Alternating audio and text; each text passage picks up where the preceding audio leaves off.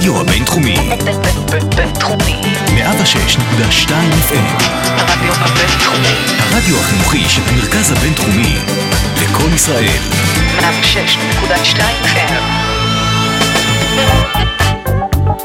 מאחורי כל צחוק. פודקאסט על קומדיה ומה שמאחוריה. עם אלדד שטרית. שלום אנשים, מה קורה? ברוכים הבאים למאחורי כל צחוק. מה שלומכם? איפה אתם שומעים את הפודקאסט? באוטו? באוטובוס אם החיים שלכם פחות טובים? במיטה אולי לפני השינה, שזה הכי כיף בינינו, ממליץ בחום. אה, אני אלדד שטרית, והאורח שלי היום יהיה לא אחר מדניאל חן, שכבר היה פה באולפן פעם אחת, והקלטתי איתו פרק, אבל הוא לא דיבר למיקרופון, אז אנחנו צריכים להקליט שוב מההתחלה. כמה מפתיע? שזה קורה דווקא עם דניאל, אבל אני בטוח שזה יהיה שווה את זה. אה, שנינו הפקנו לקחים מההקלטה הראשונה. אני לצורך העניין לא מגיע עם שאלות מוכנות, ניסיתי את זה, הבן אדם, אה, זה לא הסגנון שלו. סבבה, בוא נגיד ככה, להגיע איתו מתוכנן, אה, עם תוכנית מובנית, פחות הסטייל. בוא ננסה יותר פרי סטייל, נראה איך יהיה, אני מקווה שיהיה טוב. אני בטוח שיהיה טוב, אני פשוט לא יודע איזה סוג של טוב זה הולך להיות. כמו בכל פרק מעכשיו, אנחנו נשמע קטע סטנדאפ קצר שמייצג את דניאל, אה, ומיד לאחריו אנחנו נצלול ישר לתוך השיחה. אז תהנו מהקטע, תהנו מהפרק, אה, תספרו לי איך היה כרגיל, אה, וזהו, תהנו. הנה דניאל. גם לא שחסר כסף בביטוח לאומי, תקשיבו טוב רבותיי, אתם יהודים, אתם צריכים להקשיב, ל... תבינו על מה המדינה המוזרה שלנו מבזבזת כסף, תקשיבו טוב לנתון המעצבן הבא. אתם יודעים כמה גמד בישראל מקבל ביטוח לאומי? באמת, אני לא צוחק. איזה שקט נהיה איזה ישראלים. כמה הם מרוויחים הגמדים האלה? עזוב אותנו מהבדיחות שלך, כמה מרוויח גמד? נטו, נטו, נהיה פתאום שקט כזה, איזה יהודים אתם. גמד בישראל מקבל ביטוח לאומי, שמונה אלף שקל. נשבע לכם, יש לי חבר גמד, זה מה אני יודע. שמונה אלף שקל. רק על אותו גמד, לא תגידו הם לא עושים פורנו, קופצים מעוגות, יש להם חלטורות לחרות האלה. פותח את החודש, הוא רגוע, אומר שלי את השמונה מהגמדות, זה לא נוגע בהם בכלל. מה שאני עושה מהגמדות שם בצד. אמא אמרה לי, אל ת... אל... תהיה גמד חכם, אל תתפזר עם הגמדות. תהיה כמו אחיך שלוימי שבזבז לנו את כל הגמדות על סמים והימורים. תהיה גמד חסכוני. אז גם מי ישמע מה נותנים להם שמונה אלף שקל נקי ממס, הם אפילו לא צריכים לסחור דירה. יכול באלף חמש מאות שקל לרכוש לו מלונה כמו מלך הוא חי. יודע אם אני מוכן. אתה לא יודע אם אתה מוכן, אנחנו באוויר, דניאל. אני לא מוכן נפשית אפילו. אתה לא מוכן נפשית? רגע, אז לפני הכל, בוא, אמרתי את זה בפתיח, זו פעם שנייה שאנחנו מקליטים, אתה, יודע למה. נכון. אז היום אנחנו בטייק שני. אתה הגעת היום מוכן, אני רואה דרוך עם מחברת, למה הבאת מחברת? לא, סתם מצאתי אותה של לקשקש בזמן שאנחנו מדברים. כאילו, אז הפעם אנחנו פה לבד, אין איתנו דמות שלישית באולפן, כמו ש... למה, מה? למה, למה לספר מה היה פעם לא שעברה? סיפרתי, עזוב, לא סיפרתי. מה זה, ככה אתה כותב צפוף בדפים, אחי? כן. וואי, חבל שאי אפשר, נ- נעלה במצ- במצור... נעלה קובץ מצורף לפודקאסט עם תמונה של זה. כן? אתה כן. מבטיח? לא. איך אתה? וואלה, בסדר, ימים מוזרים, אני יודע. כן, אני רואה שמשהו עובר עליך. תמיד משהו עובר על מישהו. לא, אבל ביחס לעצמך גם. כן, אתה לא רגיל. כן. מה? לא לפודקאסט. לפני הפודקאסט אתה יכול לדבר איתי על הכל, תשאל אותי הכל, מה שאתה לא רוצה. לא, תשמע, מה אני אגיד לך? תשמע, מתי זה יעלה? אה, אנחנו עוברים עכשיו למתכונת של פעם בשבוע, אז אה, יש עוד ארבעה, ואז אז עוד חודש. אז אני יכול להגיד, אבל מי שעכשיו שומע את זה, זה אצלו ההווה. זה לא עוד חודש. כן. אתה מבין? אז אתה יכול להגיד מה שאתה רוצה, אחי, מה? לא יודע, לא רוצה להיכנס לזה. לא... בשביל זה אנחנו פה, רק, רק 100% כנות. לא, אבל יש דברים רלוונטיים גם. לא, אם זה לא מעניין אז לא, שלא תגיד לי עכשיו, לא יודע, יש לי פסוריאזיס ואין תרופה. לא, לא כזה. לא. מה, בחורה? אין, לא. קריירה? סוג של... כמו ילד קטן שלא רוצה להגיד, כששואלים אותו, זה הטקטיקה. כן, קריירה. מה עם הקריירה שלך, דניאל? מה איתה? אתה- אה, אגב, אני, חשוב להגיד למאזינים, פעם שעברה הכנתי שאלות, הבנתי שזה לא יעבוד כל כך איתך. למה, תכין, אני רוצה... הכנתי, אבל לא לא נצמד. אין אין לי תסריט להיום, אתה לא צפוי. אני? אתה צפוי? לא אני לא צפוי! אני? מכולם אני הכי צפוי פה. אין פה אף אחד, אבל בסדר, יאללה. אני לא מספיק, המאזינים, אחי, מאזינים לנו 5,000, 6,000 איש. אתה בונה עליהם. אז היה פעם אחת שהאזינו 5,000, אתה חושב שהם כאילו... זה לא הממוצע, הפכו- למאזינים קבועים? זה הממוצע. היו פרקים של 7,000.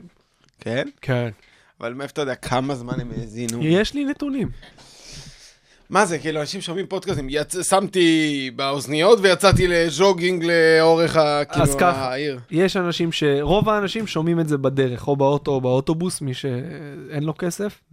אוקיי. והמקפידים, אתה יודע, אנשים שממש מייחדים, נגיד לפני השינה, אני שומע לפני השינה. כאילו נכנס למיטה כזה בשתיים, אם אני יודע שאני הולך לישון בשלוש, מפעיל, יואו, יואו, זה עצוב. כן. אתה יודע, רק שהתודעה לא תהיה עם עצמי, שאני לא אהיה עם עצמי שנייה. עד שאני נרדם יש קולות רקע כן, כן, זה שמסיחים, בריחה. בריחה, אחושרמוטה. זה מעציב אותי לשמוע את זה. אני, אני גם אותי, אבל אין לי כוח להתמודד לפעמים עם אני מבין המציאות. אותך, אחי. אתה מראיין אותי פתאום. כן, מה? מה קורה, דניאל? תגיד רגע. כן. כשאתה עולה להופיע, יאללה, בוא. בוא נתחיל ישר. כשאתה עולה להופיע, כמה אתה מתוכנן? אתה יודע מה, מה הולך לקרות? יש לך תסריט כלשהו? אמ, כן. אה, of course. בוא, אני לא שם על זה כבר את הדגש, כבר הרבה זמן. כאילו, עוד פעם, זה, זה, זה באמת uh, תקופות. אוקיי. כאילו, להגיד שזה, אני, להגיד שזה משהו אחד שהוא קבוע, שיש לי איזו שיטה קבועה, אז לא. אבל אני יכול להגיד ש... שאני שם דגש בעיקר על הפתיחה. שמע, אני יודע את ההופעה, זה משהו שלמדתי לסמוך עליו. מהמם. להבין שאני יודע, ההופעה היא, היא סוג של איזשהו אלתור אה, מתוכנן. זה, מבין? א- אוקיי. יש לי אה, עוגנים, מה שנקרא. עוגנים, שאני יודע שנגיד, אה, בכל אה, מטר שסימנתי, כמו שאתה מטפס על הר, אז אתה שם לעצמך מקומות לטיפוס פרי סטייל כזה, שאתה אומר, אם אני נופל, נופל לפה. אתה מבין? אני שם לי ווים כאלה שתופסים אותי למקרה שהנפילה היא לא נפילת עומק. אני יודע, בכל uh, מטר אני יודע בדיוק לאיפה אני הולך, אבל בתוך ה... יש מרווחים בין המקומות האלה שהם מתוכננים למקומות שהם יותר פרי כזה. אוקיי. פריני, אני, אני דיבור של מוזיקאי כזה, יותר פרי ויותר יותר צ'יל, אחי, ואני יושב, כן, אתה יודע, תמיד אהבתי לשמוע מוזיקאים כזה מדברים ב... מוזיקאים מתראיינים כאלה מופשטים, כזה, כן. תראה, כן, אתה עולה ואתה כזה, אתה יודע. זה מקובל, סטנדאפיסט זה... כן. יש הרבה חופ... אתה... נראה לי שיש אצלך הרבה חופש, וזה יכול להוביל אותך לשתי הקצוות. אתה מסכים איתי? כאילו, אני ראיתי אותך בהופעות מסוימות, מגיע למקומות שאתה לא רואה הרבה סטנדאפיסטים מגיעים אליהם. אבל משם אתה יכול להגיע גם למקומות שפתאום אתה... משהו קורה שהוא לא ב... אתה יודע, הקהל מתנתק ממך. ככה אני מרגיש. אתה, אתה, אתה מזדהה עם מה שאני אומר? אני לא מבין. איזה... לא, לא מבין, מה, אתה יורד עליי פה? לא, לא, חלילה. בואו לא. להופעה, בואו להתנתק. לא, אתה- אחי, אני מחמיא לך, ועל מחמיא לי הדרך. ועל הדרך, לא, מחמאה נוראית. אין כאן שיפוט. אני ראיתי הופעות שלך והקהל פשוט מנותק לא. מהחוויה שאתה עובר, וזה מדהים. אין כאן שיפוט. אני אומר, אתה עם עצמך הולך למקומות שלוקח פתאום, ואז, לא, גם לא נתת לי לסיים. ואז פתאום אתה מחזיר אותם אליך, כמו שסטנדאפיסט אחר, אם הוא נופל לבור שאתה נופל אליו, אתה יודע שהוא לא קם ממנו. אצלך אין אף רגע בהופעה, לא משנה לאן אתה מגיע עם עצמך, שאתה אומר, אוקיי, זה אבוד, הוא לא יכול לחזור מזה. אתה מבין? יש לך יכולת, אתה יודע, יש לך תשע נשמות. אתה, זה. כן, אתה מסכים? כן. אתה הגעת היום מאוחר. לא, אבל מה עכשיו, נשים על זה דגש? בוא קדימה, יאללה, בוא נמשיך. כן, לא, זו תקופה, אני עובר תקופה מאוד מוזרה ברמה האישית. בוא נפתח את זה אז אם אנחנו... כי אחרת- למה? כי למה? כי הדברים האחרים אתה אתה לא רוצה להיכנס. אני, לא, אני מוכן להיכנס לכל, אתה יודע, ברמה האישית, אני אספר לך שאני גר עם שותף וקשה לי. כן? קשה לי, אחי. כן? אתה גר עכשיו עם שותף? כן, אני חמוד מאוד, ואני אוהב אותו, הוא גם ישמע את התוכנית כי הוא אוהב סטנדאפ. אני גם, זה לא לא קשור אליו. זה לא קשור אליו, זה קשור אל- קשור אליי. מה אתה חווה עכשיו? מה אתה חווה עכשיו כאדם? עזוב כסטנדאפיסט. וואלה. מה הדברים שעכשיו מעסיק- היום מעסיקים אותך? וואלה, לא יודע, אחי. אומר לך את האמת, תקופה מוזרה מאוד. טוב, נראה לי שאנחנו נשמיע את ההקלטה של הפרק הלא טוב. לא, לא, מה לא, אתה סתם, לוקח אותי סתם. לפינות שאני לא סתם, רוצה אחי, להיכנס, סתם, אחי, תקופה מוזרה, אני אני אגיד לך. את האמת. מה, אני אספר לך שאני סוגר חובות? זה מעניין כן, מישהו? ברור. סוגר חובות, אחי. נו, סוגר חובות. יש לי סוכן שלא מבין אותי ש, ש, שאני חווה אה, קושי איתו, כאילו, עוד פעם, אני לא חושב שיש משהו שהוא, שהוא לא קשור אליי, כי אני לא מאשים אף אחד, פשוט אני חווה סוכן, סוכן כזה, איזשהו אה, ניתוק רגשי מול הסוכן שלי, אתה יודע, ואני חווה מערכת יחסים, ואני חווה הופעות, ואני חווה, אה, אתה יודע, להמשיך לשמור על איזושהי שמחה ואיזושהי אופטימיות, שלא תמיד אה, זה משהו שלפעמים כאילו קשה. אני לפעמים לא יודע איך להתמודד שקשה, כאילו, אתה מבין? תן... מה אתה מנסה לעשות כשקשה? איזה דרכים אתה... כי אתה כן עושה מדיטציה, אתה עושה גם יוגה, נכון?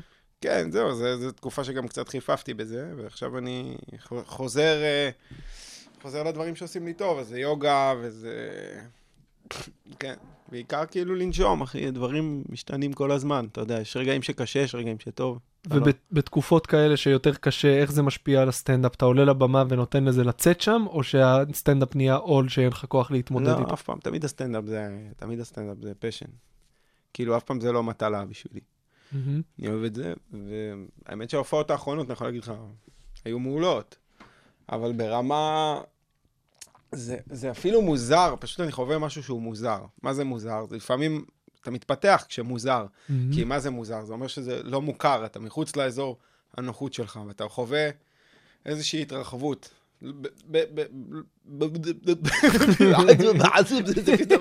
נהיה כזה רעיון, אנשים מקשיבים לזה בדרך.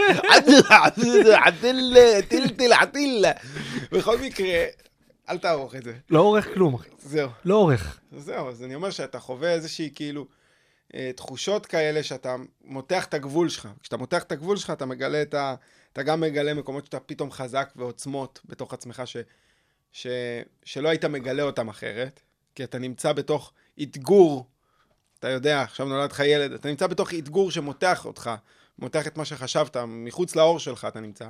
ומצד שני, אתה חווה גם כל הזמן איזושהי אינטנסיביות של איזו תחושה שאין ממנה מנוחה, אין ממנה מנוחה. אני מרגיש כאילו אני בגלות כבר הרבה מאוד זמן, וזה בסדר, אני מספיק, יש לי ניסיון בשביל להיות יציב בתוך תחושה ש...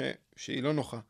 אבל uh, זו תק- תקופה, זו תקופה, נגיד אם עכשיו ניתן כותרות לתקופות, אז זו תקופה שיש בה הרבה הרבה חצץ, אתה מבין? כאילו, מצד שני, אה, מצד שני, ותקן אותי אם אני טועה, לפחות ברמה האומנותית, אתה נמצא עכשיו אולי במקום הכי טוב שהיית בו. אתה עושה הרבה סרטונים, אנשים מכירים, נחשפים. אתה יודע, פעם היית אומר דניאל חן, אני לא יודע.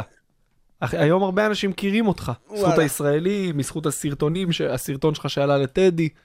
כן, אני גם מרגיש את זה, בעלייה מאוד, אה, זו עלייה מתונה, מה שנקרא, כאילו יש, יש אה, התפתחות, יש התפתחות מתונה, אתה מבין? אבל זו, זה גם הדרך, זה גם, זו גם הדרך הבריאה.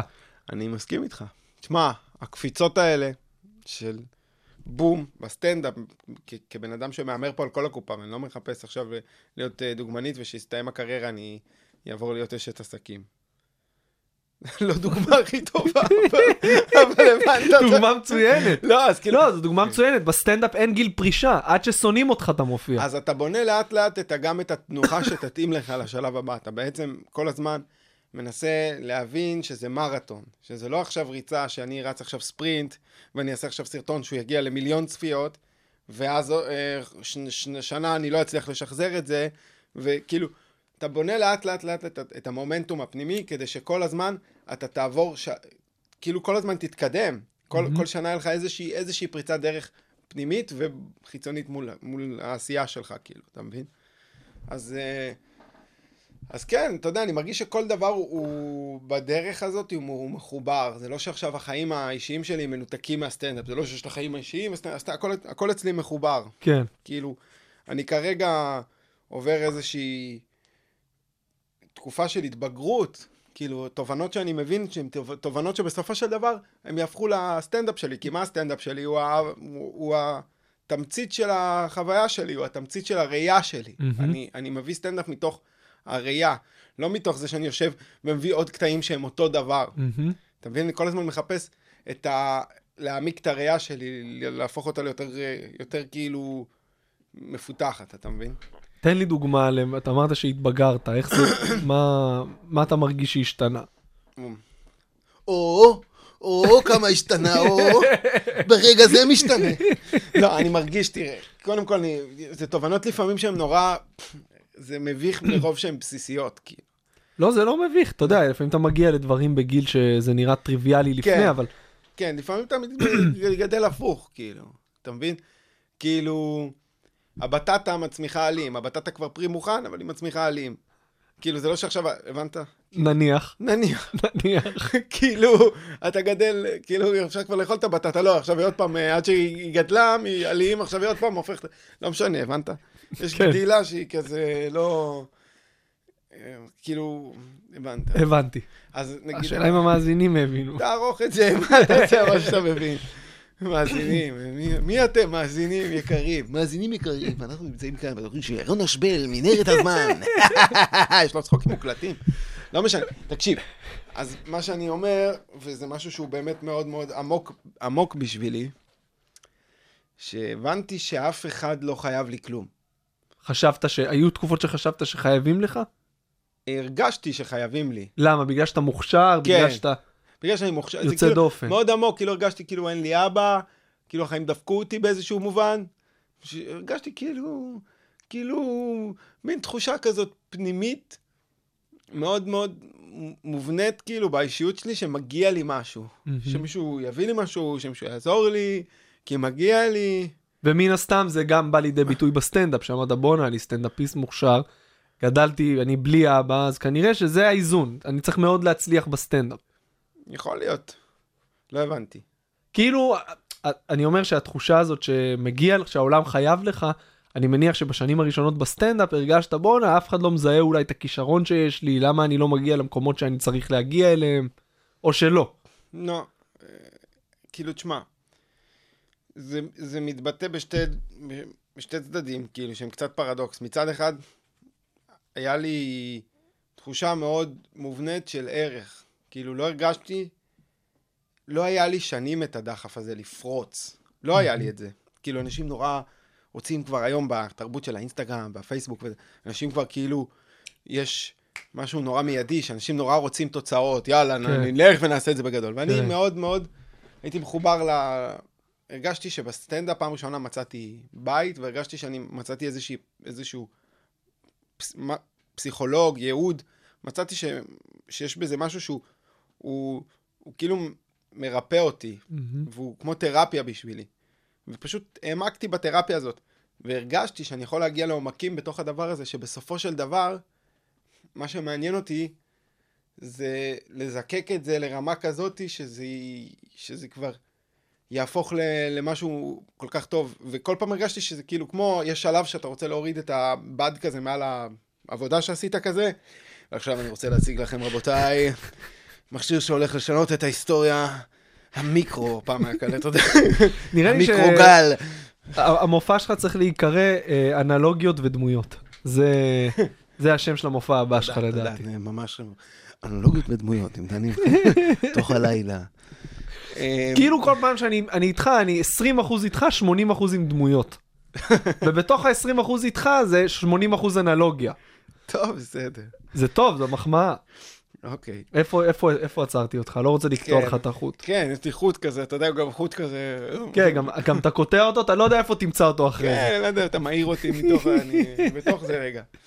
בכל מקרה, הצופים פה מתאמצים, מנסים להקשיב, כן, מנסים מנסים ל... אני כן. אקח ריטלין וישמע את זה. כן.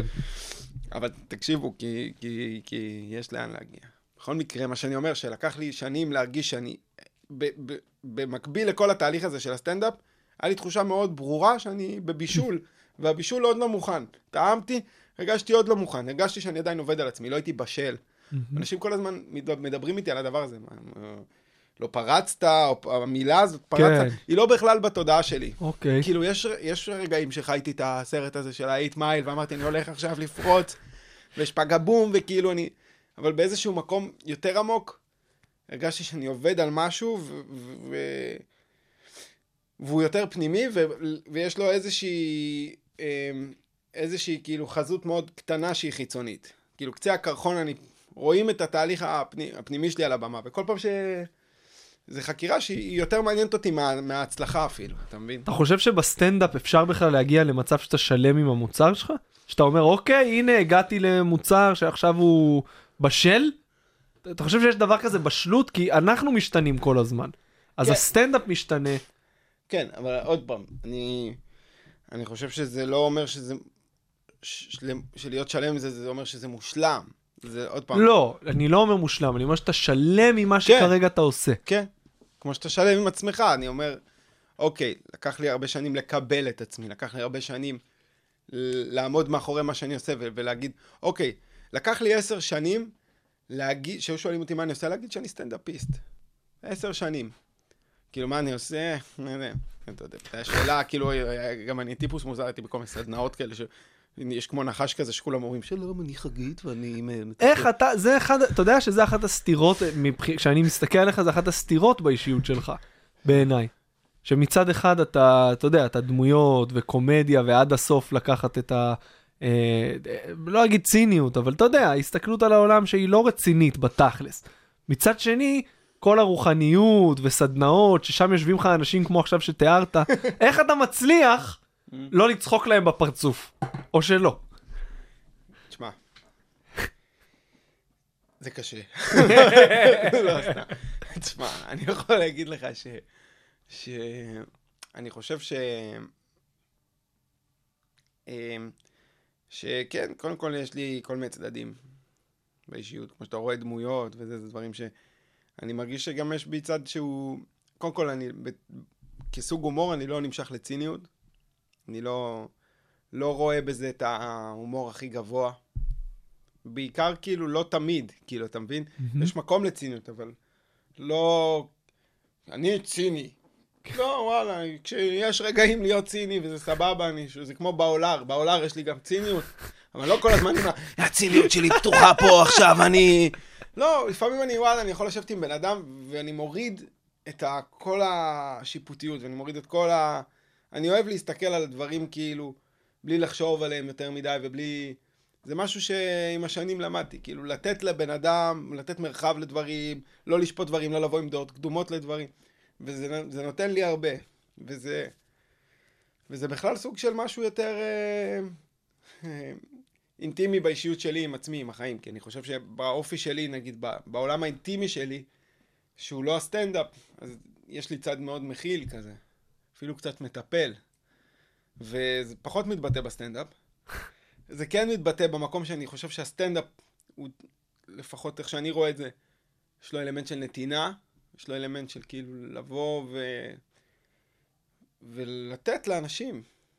לתת לאנשים, אלדד רוצה שאני אדבר למיקרופון. יש לי טראומה. לתת לאנשים, לתת לכם, חבר'ה, אני באתי לתת, באתי לתת לכם, כמה יש לי לתת לך. אתה יודע שאנשים יוצאים מהופעה שלך והם כן מרגישים שהי, שהיה שם, אה, אנשים כן מתארים אה, משהו רוחני שהם חוו. אני לא שומע אנשים יוצאים מהופעות אחרות, אומרים בואנה היה מצחיק, היה מעולה, הוא קורע. מההופעות שלך אנשים יוצאים כאילו הם חוו חוויה שונה מאוד. אתה יודע את זה? כן. אנשים אומרים לך את זה? איך, איך זה גורם לך להרגיש? לא מתעסק בזה יותר מדי. זה כיף. אני באמת מכוון לזה. אתה מבין? כאילו, אני חושב שבסופו של דבר. ההשפעה שלך היא אתה. כאילו, הד- הדבר שאתה עובד עליו הכי... הכי... ויש... כאילו, איך אני אסביר את זה? יש, יש השפעה לא מודעת של הבן אדם. שכאילו, לפעמים, סתם דוגמא, יש אצה בים, שהתפקיד שלה בעולם הוא להיות אה, משהו באיזון האקולוגי, והיא עושה איזה משהו, היא לא יודעת, היא בתור עצמה היא יצאה. אוקיי. אז אני אומר שבתור ה... יש לך את הפרסונה, את מה שאתה מראה בחיים, ולפעמים זה יכול להיות כל מיני דברים שהם לא קשורים בכלל להשפעה שלך. זאת אומרת, אתה יכול להיות בן אדם שהוא מאוד וכחן בחיים, ו- ו- ו- ויש לו כל מיני אה, אה, קונפליקטים שהוא, שאתה מייצר באופן טבעי, אבל ב- בהשפעה הגבוהה שלך, אתה גורם לאנשים לחשוב, אתה מעורר שיח, אתה עושה איזה משהו שנגיד, סתם דוגמא, דודו פרוק. אני שומע הרבה אנשים מדברים על מה, הוא, מה שהוא עושה. ואני חושב שמעבר לכל, הוא נוגע באנשים, והוא mm-hmm. מייצר איזשהו שיח, ש, שזה השפעה שהיא כבר מעבר אליו. יש את ההשפעה שאתה כאילו מכוון, אני מאוד מכוון, שאנשים, יש דברים שאתה, שאתה, שזה יותר גבוה. כאילו, תקרא לזה אפילו צד רוחני. זאת אומרת, שנגיד, אני מאוד חשוב לי לעורר באנשים וזה מעבר לכל, זה כמו, יש סוד ויש פשט, יש בסוד של הדברים, מאוד חשוב לי לעשות לאנשים טוב, לשחרר אותם, ואני רואה בזה ערך, אני רואה בזה ערך שההומור יהיה, יהיה לו אלמנט משחרר, כמו שאני עכשיו רואה חבר, נגיד, שנפרד מבחורה, או והוא שבור, אז הסטנדאפ שאני אעשה זה לא עכשיו בש- מרוע, אז אני אנסה להרים אותו, זה, אז אני ארד על הבחורה, או אני ארד על ה... אני אתן לו דברים ש... שיש לי להגיד, אבל במק... הכוונה היא להרים אותו. ואותו דבר, אני רואה אנשים שהם מפחדים, והם חסומים, והם כזה, אתה יודע, הם לא משוחררים, וזה, וזה כאילו יש לי, לא בא להגיד שאני איזה קדוש, אבל יש לי איזה חמלה לזה, אתה מבין? ואני רוצה כאילו לשחרר אותם, ואז אני מרגיש שההשפעה הזאתי, זו ההשפעה שאני מכוון אליה. כי יש כל מיני השפעות. יש אנשים שרוצים בתת מודע, שאנשים יקנאו בהם. אני אשדר להם הצעה. אני לא רוצה שאנשים יקנאו בי. אתה מבין? אני לא רוצה, אני לא רוצה לתת, זה לא הרגשה שאני, גם אני רואה שיש אומן או מישהו שהוא מכוון איזה תדר, וזה קצת מהאגו שכאילו גורם לי פתאום לקנא והוא עושה לי לא טוב, אז אני... כן, יוצא לך לקנא באומנים אחרים לפעמים? כן. אתה רואה סטנדאפיסטים, יוצא לך לראות סטנדאפ ולהגיד, בואנה, הייתי רוצה שהקטע הזה יהיה שלי. זה פעם היה, פעם- היה לא. אתה מקנא בקטעים, כן, היום, קנא בקטעים. היום נראה לי שזה הפוך. הזה שצריך להיות אצלי. אה. תשמע, אני אגיד לך את האמת, יש משהו מתסכל בלשבת כסטנדאפיסט לראות אותך מופיע. כי אתה, באמת, אני אומר, כאילו, אתה אומר, מה זה? זה לא, אי אפשר, אי אפשר לתכנן את זה. זה לא, זה כמו שאתה אומר, אתה משדר משהו, כנראה שזה אפילו לא הטקסט. אתה כן. מבין? כנראה שזה הרבה. מעבר לזה. וכנראה שאצל כל סטנדאפיסט יש את זה. כנראה שהרבה סטנדאפיסטים עם בדיחות מעולות, לא מבינים, אבל למה הם לא, לא- למה הם לא מגיעים למקומות שהם היו רוצים? כנראה שיש משהו שהוא ממש לא בשליטתנו. לא, אבל אני חושב שקודם כל זה, זה, זה, זה כן בשליטתנו, וזה כן קשור למודעות. זאת אומרת, הרבה סטנדאפיסטים, לא חשוב שמות, כן? מאוד מצליחים. לאט לאט כזה, אתה יודע, איך מסתובבים, ידעו הכל חוץ מהשם. לא, נותן- מאוד מצליחים. לא, לא. אז, ו, ואני מסת, אני מסתכל על הדברים קצת אחרת, כאילו, מסתכל על הדברים ואני אומר, מה, מה הוא נותן לי? בתור אומנות. בגלל זה אני גם לא כזה אוהב סטנדאפ. כי אני מרגיש שהשלב התודעתי ש, שנותן לי משהו קצת חסר לי אצל הרבה, זה לא שאני לא אוהב סטנדאפ כ, כאומנות, אבל כאילו, כן, כצופה. פשוט, פשוט אני מרגיש ש... שהרבה, זה נגיד, אני רואה אומנים שהם גדולים ומצליחים, אבל אני מרגיש שבעצם מה שהוא נותן לי זה להעריץ אותו. או שהוא נותן לי, או שהוא משאיר אותי באותו מקום, משאיר את הקהל באותו מקום שהקהל הגיע אליו, הוא פשוט נגיד מחזק להם את הדעות הקדומות שלהם, Mm. או שהוא מחזק להם איזה שהם, כל מיני סטיגמות כאלה, במקום לקחת אותם מעבר לסטיגמות האלה, או לתת להם כאילו שלב הבא, או יד כאילו לעבר פרספקטיבה יותר רחבה, נגיד אני אקח איזה סטריאוטיפ שיש בחברה, ובמקום לתת עליו כאילו זווית, אני אנציח אותו עוד, כן. וזה רדוד מבחינתי. אבל אני חושב שמי שעושה את זה, זה באמת מה שקורה אצלו בראש. אתה מבין, שאלתי, לא חשוב שמות, כן, אבל שאלתי סטנדאפיסט אחד. תגיד, מה, אתה, אתה מכווין... הקהל שם, אה, זה? לא, יש הרבה, אני אומר לו, תגיד, אתה, אתה מראש כותב חומר שמתאים לוועדי עובדים? הוא אומר לי, לא, ככה אני חושב. אתה מבין? אז, אז זה לא התאמה שהוא עושה, הם פשוט ככה. אין להם את הזווית שיש לך. לא, בסדר, אבל אני אומר, נגיד, אוקיי, אני יכול להגיד לך עכשיו, לא בשחצנות, אבל שמלא פעמים, די הרבה פעמים קיבלתי תגובה של, שזה כביכול מחמאה, והציקה לי. כאילו, שמעתי כמה פעמים שאנשים אמרו לי, וואי, ראיתי אותך ורציתי לפרוש. זה מחמאה, אחי. מחמאה. זה מחמאה, כן. בעיקרון כן, אבל בגדול זה לא, זה בדיוק מה שאני אומר. זה לא הכוונה שלי שבן אדם ירגיש ככה שהוא רואה אותי. ברור, ברור שלא, אבל זה פועל יוצא, אתה לא שולט בזה, אתה מבין? אבל זה מה שאני מנסה לדייק פה. וכאילו, הרעיון הוא שאתה לא עושה את זה בשביל להתחרות בבן אדם אחר, אתה עושה את זה כדי לתת, אוקיי? אתה עושה את זה כדי לתת, וכשאתה משנה את, ה, את הפוזיציה שלך, נגיד, מ- מלקחת מהקהל, לחשוב מה הם יכולים לתת לי, צחוקים, ביטחון, הערכה עצמית, כל מיני דברים שכאילו, אתה יודע, לספק לי איזה משהו, ריקנות הזאת, לא יודע. כל הדברים האלה, אתה הופך את ה... ואתה אומר, אני רוצה לתת להם, ללא תנאי. כמו שאתה עושה לילד ברחוב, אתה מצחיק איזה ילד ברחוב, ללא תנאי, אתה בא לתת לו, אתה בא לשמח אותם. ואתה נכנס, מרגיש שאפשר- אתה אוהב אותם, אתה לומד לאהוב אנשים, אתה לומד לאהוב בני אדם, אתה לומד לתת, אתה רוצה שהם יהיו בטוב, אתה רוצה, אתה בא, ממש עובד על זה. אתה עובד על זה עם עצמך, אתה עובד על זה בבית, עם, על הקינה שלך, אתה עובד על זה בבית, על הכנות שלך. מה אתה- זה אומר? איך עובדים על זה? אה, איך עובדים על זה? מסתכלים לעצמך בעיניים. לצורך העניין, אתה מבין שאתה עכשיו עושה סטנדאפ מתוך מקום של אגו, לקיחה מהקהל ומילוי של איזשהו, אה, איזושהי ריקנות. כן. איך אתה מתמודד עם זה? אני עכשיו נגיד הייתי שואל אותך, כאילו, תשמע, קודם כל, אה, יש אנשים שזה... אה, תשמע, יש מטרות שהאגו שלך מציב לך. להיות זמר גדול, להיות אה, מורה גדול, להיות חשוב, לכתוב ספר, שיזכרו אותי אחרי שאני אמות. מה אכפת לי מי יזכור אותי אחרי שאני אמות? נפוליאון כבש את כל העולם, היום הוא גבינה. מי זוכר אותו בכלל, אחי? מה, אני אשאיר זכר! לא, אבל אם לא היו זוכרים אותו, הוא לא היה גבינה גם. בסדר, לפחות מה גבינה, אכפת לי אחי. גבינה, אחי? גם אנשים שזוכרים אותם, היטלר, זוכרים אותם לרעה, אחי. וזה לא משנה. גם לא... פרסום רע זה פרסום. אני אומר שבסופו של דבר, אנחנו חיים עכשיו, ויש לנו את הבחירה לתת, יש לנו את הבחירה כאילו להשתדל, לא יודע, זה, זה, זה, זה, זה, זה, זה תנוחה שלי פנימית, כאילו, אני מאמין שאני כל החיים שלי, אני הייתי, תשמע, הייתי ילד, הייתי ילד מאוד בעייתי, בוא נ- נעשה את זה בקצרה, כאילו, הייתי גנב, והלכתי הרבה מכות, ו... איזה גיל אנחנו מדברים? ילד שבלי תודעה עדיין? עד 19, עד 19.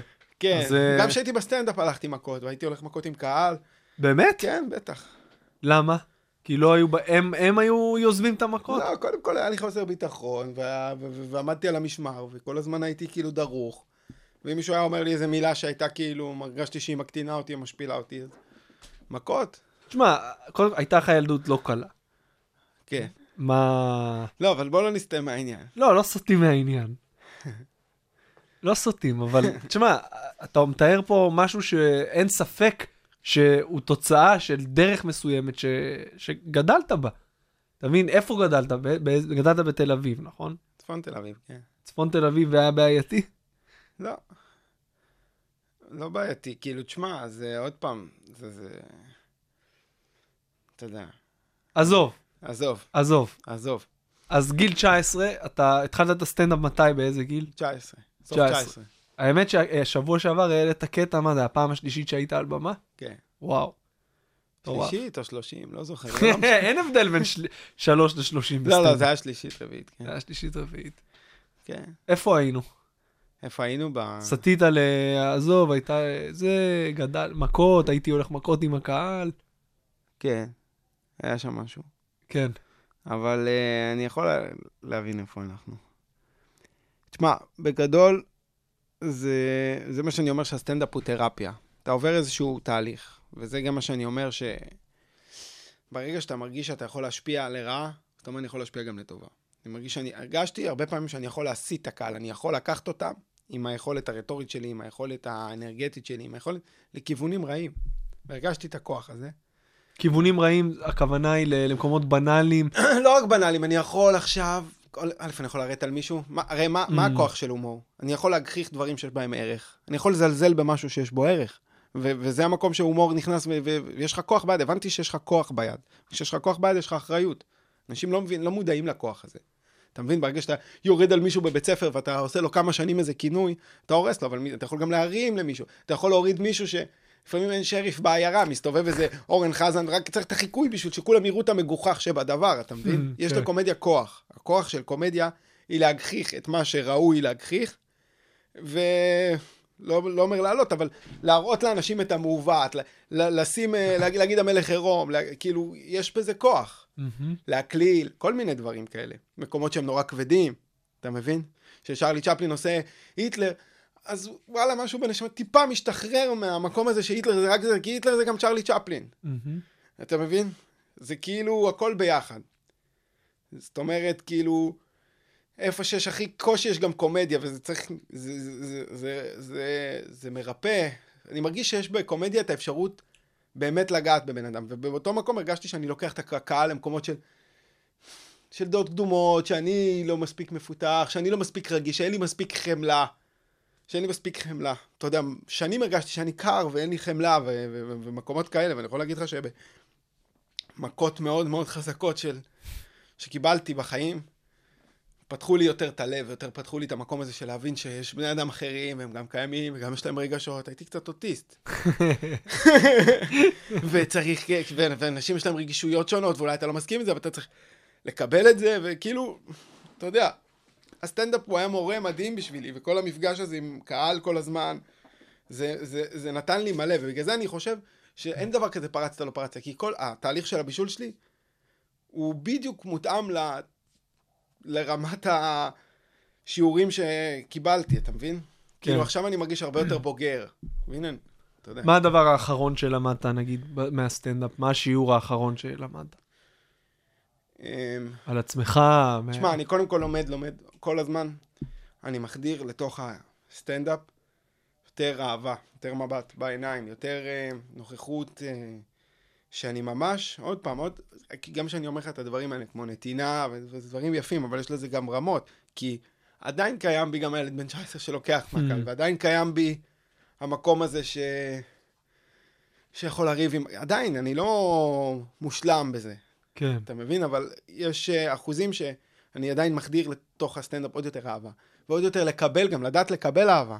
כי פעם לא ידעתי גם לקבל אהבה, כאילו, הוא מחמיאים לי, או זה, ישר הייתי נסגר, לא, בסדר, אחי. וואלה, כן. לא, אבל זה עושה משהו, גם כשאתה זה, זה עדיין עושה תחושה טובה. שמה? כי לקבל מחמאה זה, זה לא קל אף פעם, אתה תמיד כזה... יש כאלה אה, שזה קל להם. כן? ש- לא יודע, יש לא כאלה, יודע. נראה לי, נראה לי זה גם קשור במבנה של הקצת אישיות, בבית, איך פרגנו לך. כן. כאילו, אתה יודע, יש משהו שבמחמאה, שאותי היה מאוד מכווץ, או... למה? כי, כי מה? אה, א', הרגשתי שזה כמו לוכד אותי במין איזו תחושה זכיחה, זכיח, כאילו לא, לא יודע, זה עוצר אותי, כאילו זה יכול לגעת בי, אתה לא רוצה לאפשר לאנשים לגעת בך כל כך. אתה מבין שאתה מדהים, אז או, פתאום אתה נהיה כזה, כמו חתול שצריך לעשות לי פה ככה, אני מדהים. אז כן, וואלה, אתה יודע, ולהיות מאוזן, כי אנחנו מקבלים, אנחנו מקבלים high, אנחנו יוצאים מאיזון, אנחנו מקבלים down, אנחנו יוצאים מאיזון, וזה משהו שהבנתי מאוד מוקדם בסטנדאפ. היה לי הופעות טובות, לא הייתי ישן בלילה, ואני לא מאמין, הייתה לי הופעה טובה, לא נרדם, ועושה סיבוב בשכונה, ומעשן סיגר, למרות שאני לא מעשן. היה לי הופעה טובה, היה לי הופעה טובה. יואו, אני הולך להיות סטנדאפיסט. התרגשות, דופק, כי- והייתה לי הופעה גרועה, אותו דבר הפוך. כן. אני לא, אני אפס. אני, אתה יודע, ואז, למרות שאף פעם לא חשבתי שאני אפס. לא, באמת, אף פעם לא חשבתי שאני אפס, אבל כאילו, אתה יודע, אתה מרגיש אה, רע נורא, ו... ו, ו, ו והאור, ו- ולאט לאט הבנתי שצריך לחיות באיזשהו בלנס. כאן- אבל, אבל עכשיו, אחרי שנוצר איזשהו בלנס, ואתה מתבגר, גם לדעת, אני רוצה, כמו במערכת יחסים, יש לך מערכת יחסים מסוימת עם הקהל, שכל הזמן אפשר לשפר אותה ולהשקיע בה תשומת לב. ככל שאתה מחדיר יותר תשומת לב להופעה, מחדיר יותר תשומת לב. אני, אני, אני מאוד מאמין באהבה כמשהו ש...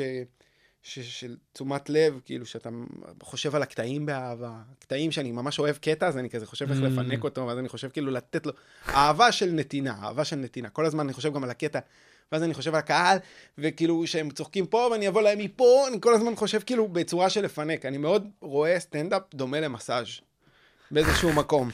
מסאז' או שאתה דוחף למישהי אצבעות, זה מגיע לזה.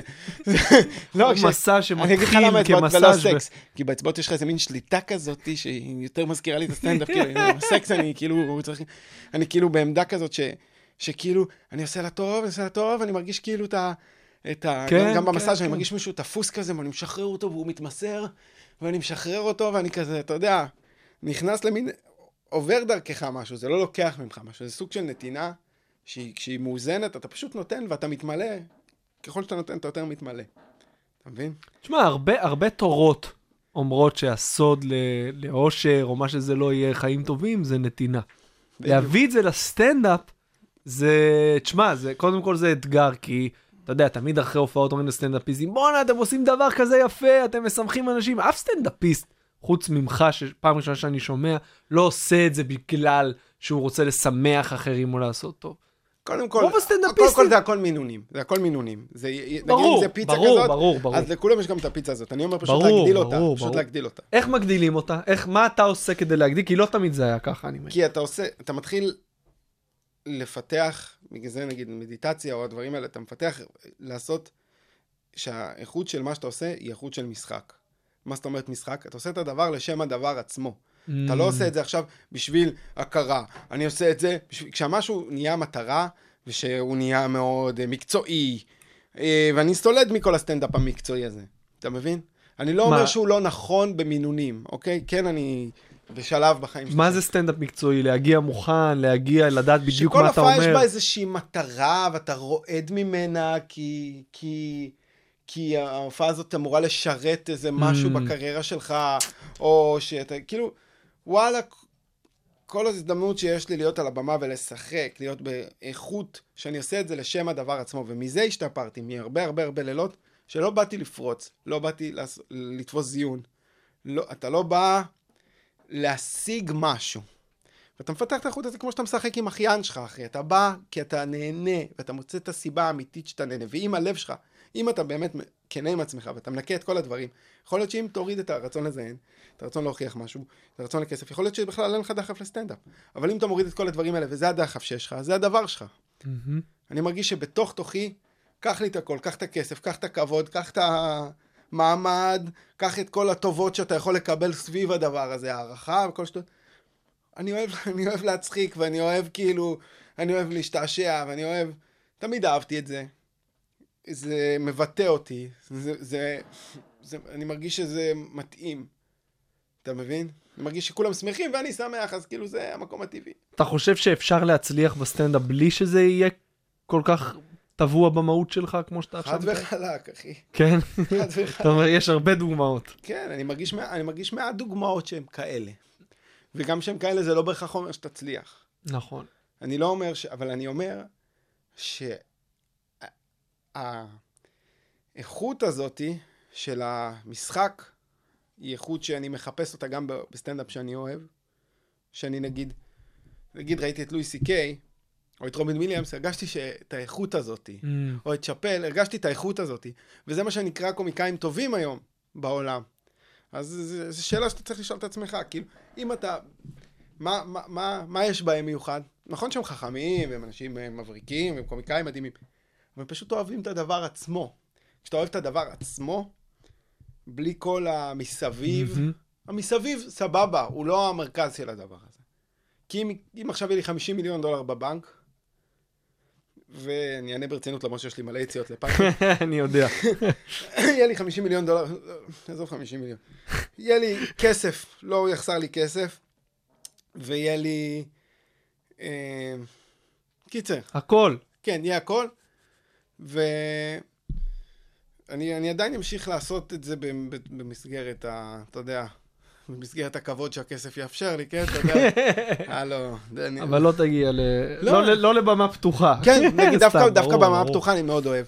ברור. דווקא אני אוהב שם, כי שם יש אנשים שאוהבים את זה. שם יש אנשים שהם באים, פה ושם אני רואה מישהו שהוא כזה, אמנם יש הרבה הרבה דברים שהופכים סטנדאפ למקצועי, אבל יש עדיין, שם נגיד ראיתי הרבה פעמים דברים שבאמת הצחיקו אותי, כי הם היו כזה מאוד uh, טבעיים. כן? כן. אני מאוד מחפש את זה, אני מאוד אוהב את האיכות הזאת. אני, אני, אה, ו- וזה מה שאני חושב שעוד, זה מסר תת-הכרתי שאתה נותן לה. הקהל רוצה לראות אותך משוחרר, הקהל רוצה לראות אותך משחק, הקהל רוצה לראות אותך נהנה באמת. יש, נהנה, נהנה יש, באמת. יש פעמים שאתה עולה ו- ו- ואתה לא, וזה לא קורה, ברור, ואז מה אתה עושה? בסדר, אז אם פה, אתה לא נהנה ולא מרגיש שאתה נותן באותו ערב, ולא מרגיש שאתה אוהב את זה. פה נכנס הניסיון וההתבגרות. אתה יודע, שנים זה היה מרדנות למקום הזה. כאילו, זה מה שנקרא לא להיות מקצועי. מהמם. כי יש הופעות שלא כיפיות בתחום הזה, ואתה פתאום מופיע מול עובדי, לא רוצה להעליב חברות, אבל כל מיני חברות פרי גליל כאלה. ו... לא, זה לא משנה מה, לא איזה חברה, זה לא חברה, משנה, זה חברה. זה יכול- אבל כן, ואתה מופיע מול ה- אנשים שהם לא מבינים אותך. זה כמו עכשיו אני... אני בא לתת בכוח, אתה רוצה לתת למי שרוצה לקבל, ואז זה מושלם, אחי, אתה בא לדייט, כולך כזה, היי, אתה מחמיא לבחורה, והיא יורדת עליך, ו- נשמה, אני באתי, כאילו, אני לא אוהב בכוח. כן. אבל אתה יודע מה שאתה לומד בחיים האלה, וזה עוד משהו, אם אתה שואל משהו שלא לומד בזמן הזה. אני לומד שגם, לא תמיד אתה עושה רק מה שאתה אוהב, אבל כם, ו- וככל שאתה מתבגר, והחיים יש להם יותר דרישות, אז כאילו, אה, יש, יש את הדבר הזה. אנשים כמה שהם, לא יודע, אולי אנשים בארצות הברית שחיים על טרמפולינות, יש להם יותר, אני מרגיש שבמציאות של ישראל ביטוח לאומי, ויש לך על השכר דירה וכל מיני דברים, אתה צריך לעשות גם דברים שאתה לא אוהב לפעמים, זה גם משהו שקיים בחיים. וכשאתה נמצא בתוך זה, בתוך המשהו הזה שאתה לא אוהב, אתה חושב שמי שמולך רואה את זה? שמה? שאתה לא נהנה באותו רגע? שאתה לא... שאתה לא... שאתה לא... אני, האתגר שאני הכנסתי לעצמי בכל הזמן הזה, זה, וזה המקצוענות האישית שלי, וזה כל הזמן ל- לנסות למצוא את ההנאה, לנסות למצוא את השנייה הזאת שאני נהנה, לנסות למצוא את, ה, את, ה, את, ה, את החיבור. בכל זאת, אני רואה בזה אתגר, אני אומר, הוא תמיד יכול להיות חיבור מסוים. וזה תמיד אחריות שלי. תמיד, גם אם עכשיו הקהל לא מתחבר אליי, אז אני מצחיק את עצמי. לא, אני כן מצחיק את עצמי, אתה מבין? שהוא גם מגלומן כזה. לא, לא, זה אני מקשיב, אחי, אני פשוט מקשיב, אתה יודע, זה מעניין. אתה זוכר הופעה שהייתה לך שאמרת, בואנה, מה, מה אני עושה? אני חסר אונים, אין לי, כל הכלים שלי נגמרו, כל מה שניסיתי לא עובד. לחלוטין, ברור, מה. מה, זוכר מלא כאלה, לא שעכשיו היא צרובה לי בזיכרון, זה לא הופעות שאני לא, לא סוחב טראומות מהופעות יותר. לא, זיכרונות, אתה יודע, לא טראומה, זיכרון. אתה מופיע, אתה מופיע בתחום הזה, אתה מדבר פה, אחי, עם מילואימניק, אחי. אני יודע. הלאה, רקיב, תעשה קפה שחור ואני אספר לך על הופעות קשות, אחי. היו הופעות מאוד מאוד קשות. אני עבדתי גם, ועוד פעם, בתוך ההופעות האלה, למדתי ליהנות גם שלא היה כסף בהם, וגם נגיד, הייתי עושה תקופה מסיבות רווקות.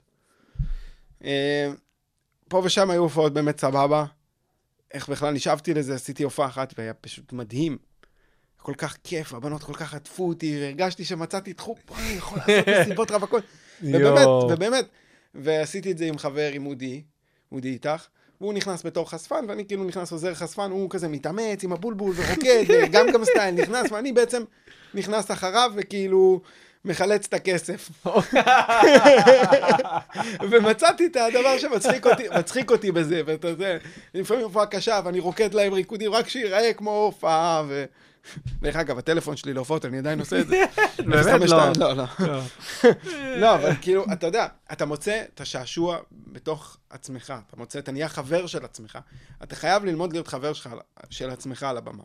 כי יש רגעים שקשה, ואז אתה פשוט, אתה צריך לשמור על חיוך פנימי, משהו שלמדתי ביוגה, חיוך פנימי, ו... ואתה כאילו, אוקיי, הם לא מבינים אותי, אבל אני איתי, כן, ויאללה, צחוקים, ואני אחרי זה אתקשר, שאני ארד מההופעה לחבר שיכול להבין אותי, ואני אעשה לו קטעים כזה על סקיטים על מה שעברתי שם, אחי, אתה לא מבין איפה הופעתי עכשיו, אתה לא... וואי, איזה כיף השיחות האלה. לא תמיד, לפעמים לא אתה פשוט מבין. חייב לפרוק, זה כמו לחרבן. לא, להיות זה שמקבל את הסירה, אתה לא מבין מה היה לי. מה, מה, תספר, כן. יואו, אתה לא אבל אתה יודע, מבין. לפעמים, לפעמים זה גם מפתיע אותך לטובה, נגיד, לפני כמה זמן הייתה לי איזו הופעה, שאתה כבר, יש לך מספיק ניסיון, אתה אומר, אוקיי, זה הולך להיות... אה, זה זה הולך שם... הנה, הרופאים לא נתנו לזה הרבה סיכוי. סביב מדורה, נגדים כאלה, סביב של. חברה הזה, מסך מאחור, המיקרופון שורק, אה, אני עולה אין רמקול, קבלו את הסטנדאפיסט. חן גבריאל, לא. אתה יודע, מציגים אותי. וואלה, איכשהו אמרתי, אה, באותו שנייה אתה גם משנה אסטרטגיה, אתה לא יכול, יש לך בראש איזה צנזור נורא מהיר כזה, שהוא כמו בלחץ. בדיוק. "אה, אנחנו בשידור, עולים לא לאוויר. כן. והוא אומר, טוב, הוא בודק את כל הנראים, טוב, כל החומרים שלנו פה לא יעבדו, זה, פתאום אתה קולט שאתה ריק מהנשקים שלך, ואז אתה כזה, טוב, מאיפה אתה נדבר איתך? פתאום נהיה. איזה שיחה, ואתה... הכורח של הנסיבות מגלה אותך. כאילו, כל פעם שיש לך כורח, שאתה נכנס עם הגב לקיר, ואתה נכנס כאילו עם אקדח לרקה, אתה פתאום מגלה כמה אתה יכול להוציא מעצמך יותר. ואני, בתור אחד שאוהב אקסטרים בסטנדאפ, דחקתי את עצמי הרבה פעמים לפינה הזאתי, ואני קולט שאני נמשכתי למצבי קיצון האלה כדי למתוח את הגבולות לקצה ולגלות. אני חושב שמה שפיתח אותי מאוד כסטנדאפיסט, זה ההרפתקנות והחווייתיות הזאת שכן ללכת להופעות הקשות, כן לנסוע עד ירושלים להופיע בשביל שתי אנשים, כן לנסוע למונליזה שם בדרום באיזה פאב של פושעים שלא ירצחו תשמעו דווקא איזה... דווקא שמענו את הפודקאסט אחי וואלה אתה יודע מה אני אהבתי אותך אבל עכשיו מונליזה. בכל מקרה כן, אתה מבין? כן. התעייפת מה... לא, לא, אני... וואו, אני... הגענו לזה, הגענו לזה איכשהו. היה פה משהו. איזה חפירה, אה? לא, הכי מעניין, אני, אתה יודע, איבדתי, אני כבר לא, אני כבר לא מראיין, אני מאזין. אתה מבין? לכן גם גם אמרתי לך, לא הכנתי שאלות כמו שצריך, אמרתי, יהיה פרי סטייל, ותכלס אה, כיף לי, לומד, לומד הרבה. יאללה. תשמע, אז אתה אומר פה, אתה הכנסת את עצמך במכוון למצבים שיובילו אותך לקצה. כן. ורגע, אה, אני זו... אה, המסיבת רווקות. כן. ש... ככה זה התחיל, כל הסאגה הזאת. לא, אז מה היה במסיבת רווקות מ- ההיא? מה היה באותה... אין סוף מסיבות, אין סוף הופעות שפתאום... סתם, דוגמה, אתה צריך... זה, זה תמיד יושב על אותה משוואה. אתה צריך את הכסף,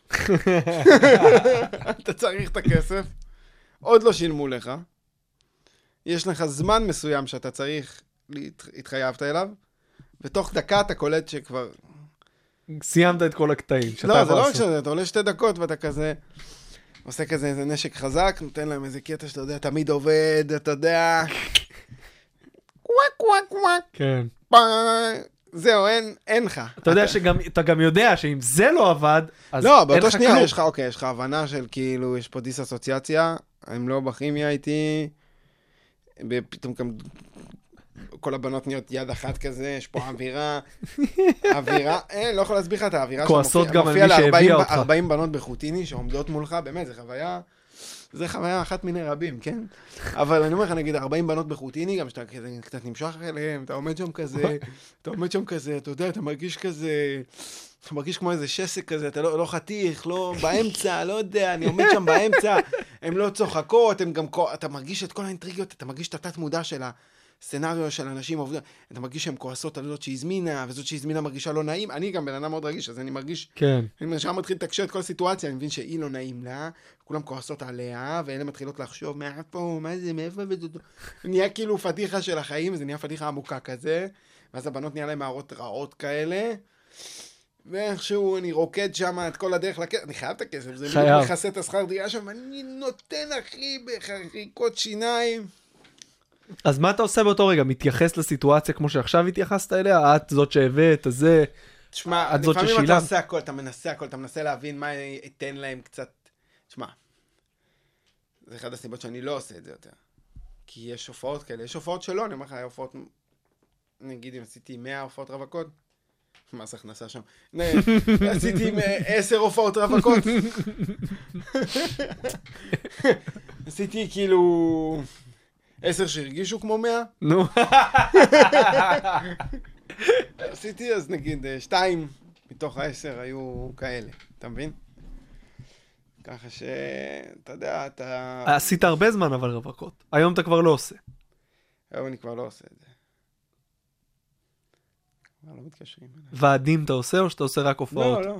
וואלה, לא. אתה יודע, יש הרבה, הרבה דברים בתחום הזה שדווקא אני לא... לא... במה אתה גאה שעשית? שניסיתי? זה לא חייב להיות עכשיו, הופעתי בזה, משהו שאתה גאה בו ב- ב- ב- בכל הדרך שעברת עד עכשיו. כמה שנים אתה מופיע? אה, 14. 14. לא, 13. 13. כמעט 14. אה, את ההופעות המלאות שלי, כאילו, אתה-. את כל המסע הזה של לעשות את ההופעה... רגע, שנייה, יש לי סתום. כל המסע הזה של לעשות את ההופעה בהתמדה, עשיתי כמעט 40 הופעות שלי, סופר אותם כמו... אה. אתה סופר. בערך, הספקתי, הס- הס- בערך, אתה יודע בדיוק. כן, 40 ומשהו. אבל כאילו, פשוט מס הכנסה מאזינים. אז אה, מס הכנסה והחבר'ה מהדרום מאזינים. כן, כן, רק אלה מאזינים. המונליזה ומס הכנסה. אני יודע שבמס הכנסה גם עובדים במונליזה. אני יודע שבתאריך כזה וכזה עשית הופעה במונליזה, ולא הצהרת עליה. הפלת אותם פעמיים. בסדר. בכל מקרה, אז כן, אז אה, כל ה... אני אומר לך, לקח לי הרבה שנים. אני, אני, אני פותח אסכולה חדשה בסטנדאפ, של סטנדאפ כתרפיה, ולא כמסלול לפריצה, מסלול ל... לשחק אותה בגדול. שזה גם שלב, וזה לגמרי משהו שהוא קרייריסטי, אבל יש גם בסטנדאפ איזה צד נפשי, וצד... אה, כמו שיש אה, פסיכודרמה, יש אה, פסיכוסטנדאפ. אתה מבין? מתי מתי הרשמה לסדנה? לא, אז אני אומר, הפסיכוסטנדאפ הזה, זה כאילו הדבר הזה שאני מרגיש שפשוט הסטנדאפ בצורה מאוד מאוד שיטתית והדרגתית משחרר אותי מפחדים, משחרר אותי ממחסומים ומעצורים, והוא תמיד מפגיש אותי עם המעצורים שלי. והמטרה, וזה משהו שיש לי, אם אני יכול לתת טיפ לסטנדאפיסטים, שהם, שמתחילים או שממשיכים, או לא משנה, בכלל אני מאמין בזה, זה... הפוקוס הוא לא על קטעים. הפוקוס הוא על להרגיש חופש. כי כשאתה חופשי, אתה אתה. וכשאתה עולה על הבמה, יש לך הרבה אה, מחסומים. זה מפגיש אותך עם מחסומים. הרבה אנשים... אני זוכר שראיתי את טל פרידמן הולך על הבמה, ו... אני רוצה להיות ככה, אני רוצה להיות חופשי ככה, אני רוצה לרקוד על הבמה, הרגשתי כאילו שאני לא יכול לרקוד, הרגשתי שאני מפחד, הרגשתי שאני אה, לא מפחד עם... אה, כל פעם הרגשתי פחד והלכתי, נכנסתי בו, כדי לפתור אותו, כדי לשחרר אותו, וזה היה הדבר. הרגשתי שיש לי פחד שחברים שלי יראו אותי, ראו אותי. הרגשתי שיש לי פחד להתרסק, הלכתי והתרסקתי. אבל הרגשתי שיש לי פחד שהקהל ישנא אותי, או ש... שלא ישנא אותי, כל מיני פחדים שממש הרגשתי אותם, כמו פחדים בתת מודע, שיש לי פחד שחברים שלי יבואו ויראו אותי מתרסק. קרה, כל הפחדים קרו. ולאט לאט אתה הולך ולאט לאט אתה נהיה חופשי מפחד, וזה הדבר. אני מאוד, אה, כאילו הרווחתי מה, מהתהליך הזה של ללכת לפחד כל הזמן. תתרסק, כן תתרסק. תתרסק, אבל תדע גם להצחיק, אל תדע רק להתרסק. אה, נגיד, היה לי מאוד קשה לעשות הופעות, כי חברים שלי, אמרתי, יואו, אני אעשה הופעה, ואז חברים שלי יבואו. ואז הם יבואו עוד פעם. כל הדברים האלה, ולאט לאט אתה מגיע למצב של so what, fuck it. וואלה, אתה אני... חושב ש... אתה יודע, אתה שומע הרבה סטנדאפיסטים שאומרים, בואנה, הקטע הזה עבד ועכשיו הוא לא עובד. אתה חושב שזה קשור למשהו פנימי ולא לא לקטע? כן, זה תחושה, לפעמים זה תחושה, לפעמים זה אנרגיה, יש לה קטעים, אני מאוד מאמין באנרגיה, אני משנה את האנרגיה של הקטעים, לפעמים אתה עושה קטעים על אוטומט ואתה מצפה, אתה מצפה שקטע יצחיק, כי אתה כבר לא זוכר בעצמך מה מצחיק בו, אתה אומר אה, משוואה אחת, שתיים, שלוש, והם לא, ואז ארבע, והם לא צוחקים. תרענן, אל תעשה דברים באוטומט, אל תהיה באוטומט, תעיף קטעים, להעיף קטעים. להעיף קטעים שכאילו, כל פעם לרענן. לרענן את הקטעים. יש לנו טראומת מיקרופון. כן. לרענן את הקטעים לא רק ברמת הכתיבה, ברמת האנרגיה. כן, זאת אומרת, אם אתה עושה, תן לי דוגמה פרקטית. אתה אומר, אם אתה עושה עכשיו קטע בלא יודע מה, אתה כועס כשאתה מספר אותו כי זה משהו שהכעיס אותך, אז לנסות לספר אותו מ- מ- ממקום אנרגטי אחר? תשמע, לא יודע, כאילו, עוד פעם, כל אחד והשיטה שלו. אני חושב ש... ש... שאני לא יכול, יש אנשים שכותבים על וורד, יש אנשים שהם uh, כותבים על דף, יש כאלה שהם צריכים את זה מילה במילה ולהבין את זה, ואז כותבים פסיק, מבט לקהל, קהל שואל, היי, איך קוראים לך? מקף. אתה יודע, ראיתי אנשים, את את הדפים שלהם. כן. בעיקר בהתחלה אני רואה אנשים כן. פאוזה, כפיים, השתחוויה, אני עולה לקהל, מבט ימינה, מבט שמאלה, יש פה מישהו מאזור השפלה? תמיד כשאני רואה מישהו עם דפים שיש עליהם הרבה טקסט, אני חושב לעצמי, כן. וואי, הוא בבעיה. כן, כן, אז אה, אני יכול להגיד לך שאני לא יודע מה... כל פעם היה לי ניסיונות, היה לי שוונגים של כתיבה, ושוונגים שהעברתי את כל ההופעה לוורד, ושוונגים שלקחתי לוח מחיק וסידרתי את כל ההופעה, ושוונגים ש... שבאתי עם דפים ו... ועשיתי קטעים והכל עבד, ו... ואז קטעים ירדו, כי פתאום קלטתי ש... זה כמו שינויים בחיים, יש דברים שפועלים על אנרגיה ואז הם לא נשארים, ויש דברים שהם הופכים להרגל ואז הם נשארים. כשאתה בונה הרגל אז הוא הופך להיות משהו קבוע, ואתה אתה צריך בשביל שקטע אה, יהפוך לקבוע, בנקר בהופעה שלך, הוא צריך להיות נוח לך, לספר אותו בכל מצב. יש קטעים שעשיתי והם אמרתי, וואו, כל כך מדהימים, אבל אני צריך כל הזמן להיות באנרגיה מסוימת לעשות אותם. mm, ולא יודע אם אני יכול להתחייב לאנרגיה הזאת. הרגשתי שהיא יותר מדי דורשת ממני. אז, אז אה, אני כל הזמן חושב כאילו שהעבודה היא באמת תודעתית, אתה צריך גם לשמור על vibe. תחשוב, שחר חסון נגיד עולה וכולו אנרגיות וזה, הוא התחייב לזה באיזשהו שלב בדרך, הוא התחייב לזה שזה ה... זה, ה... זה השירות של העובדים, כאילו. ככה, כן, ככה, ככה אני מתנהגים אני ברשת. חושב אבל שזה מה ש... שזה יוצא ממנו גם באופן טבעי. אני לא... יכול להיות שיש לו ימים אתה. מקבע את זה, אתה מתרגל, זה הופך להרגל. האנרגיה הזאת היא לא טבעית, אתה Mm. מרגיל את עצמך, אתה, אתה אוכל... יצחקי עולה וצורח כאילו ברמה מסוימת, הוא הרגיל את עצמו לתדר הזה. ואתה עושה, הופך את זה להרגל, ואז זה מתקבע. לך יש תדר? אני כל פעם משחק איתו, אבל יש תקופות שיש לי תדר, אתה מבין? התקופות שהייתי מאוד מאוד אנרגטי, התקופות שהייתי אדיש. התקופות ש... תשמע, זה החיסרון שלי גם, אבל זה... אני, אני מרגיש שעכשיו פשוט אני הופך יותר ויותר להיות טבעי. אתה מרגיש שיש דבר כזה, דניאל טבעי על הבמה? כן. כי זה משתנה כל הזמן. מה? כן. אז הטבעי, אני זה מה שאתה למדתי מרגיש? לסמוך על עצמי ולהבין שכל מצב רוח שלי, אני מוצא בו את הקומי. כל מצב רוח שלי, ואני מביא את זה לבמה. מביא את זה. אני לא מזייף, לא, אין לי תדר במה. כאילו, התדר במה שלי זה להרגיש חופש, זה קצת אני מרגיש איך אני זז עם הידיים, איך אני מרגיש כזה מין קלילות כזאת, אני, יש לי מין ניעור כזה, שאני מנער את עצמי מכל מה שלא קשור, ועולה. יש הופעות שלוקח לך זמן להגיע למקום הזה, שאתה מתחיל ממקום קצת יותר אולי אה, מכני, ואז אתה מגיע לשם. כן. כאילו, יש הופעות ש... תשמע, זה, זה עוד פעם, זה טריקים של כוונון. טריקים של כוונון, כמו שהיה לפני מישהו שזורק שלושה, אז יש לו מין, איזה כאילו תנועה כזאת שהוא מתכוונן לסל. אז אתה עושה מין כוונון כזה לפני ההופעה, אני עולה ואני נכנס לזון הזה.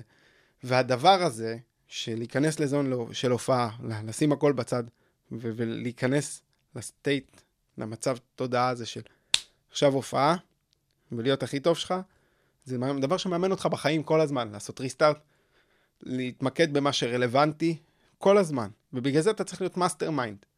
זה חלק מהעבודה שאני מאמין בסטנדאפ, כאילו אני נכנסתי איתך לקצה המזלג.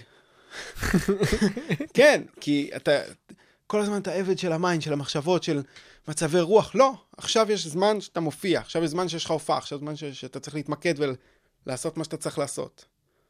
אז אתה לומד להיות מקצוען במ- ב state הזה, של עכשיו נכנס להופעה, עכשיו אני צריך להתמקד.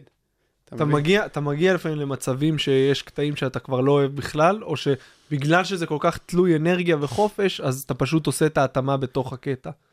יש קטעים שעשיתי להם איזשהו הזרקת בוטוקס כזה של אנרגיה. אחרי שהם קצת כזה יר, ירד לי מהם. ו...